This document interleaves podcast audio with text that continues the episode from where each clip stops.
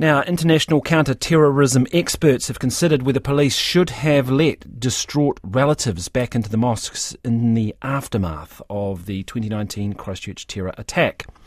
Two experts from the United States and the United Kingdom gave evidence via audio-visual link to the inquest into the murders of 51 worshippers at Al Noor Mosque and Linwood Islamic Centre.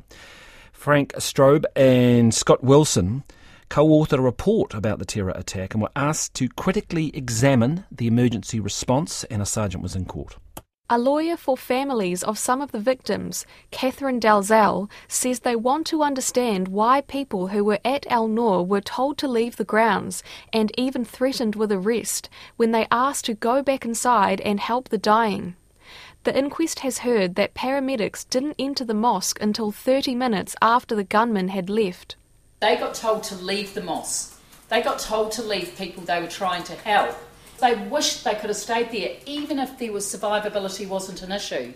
They wished they could have been there holding them at that time, praying with them at that time, and they refused that opportunity. She says one woman was left in the dark about her husband's condition for a whole day.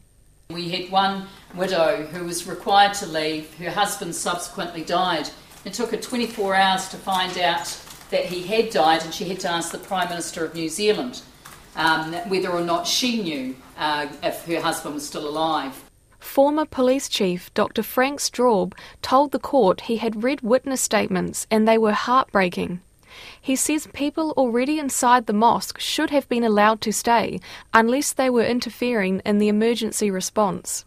I do think that people inside the mosque being allowed and assisting in the treatment of people inside the mosque is different than people from outside the mosque coming in or into any location, because you don't necessarily know who those people are, and God forbid they're part of the plot.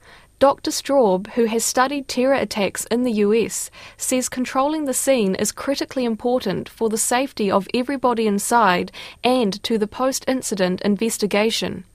His colleague, Scottish counter-terrorism expert Scott Wilson, agreed. I think Frank's made the point. If they're already in the scene and they're assisting, then they've got a part to play.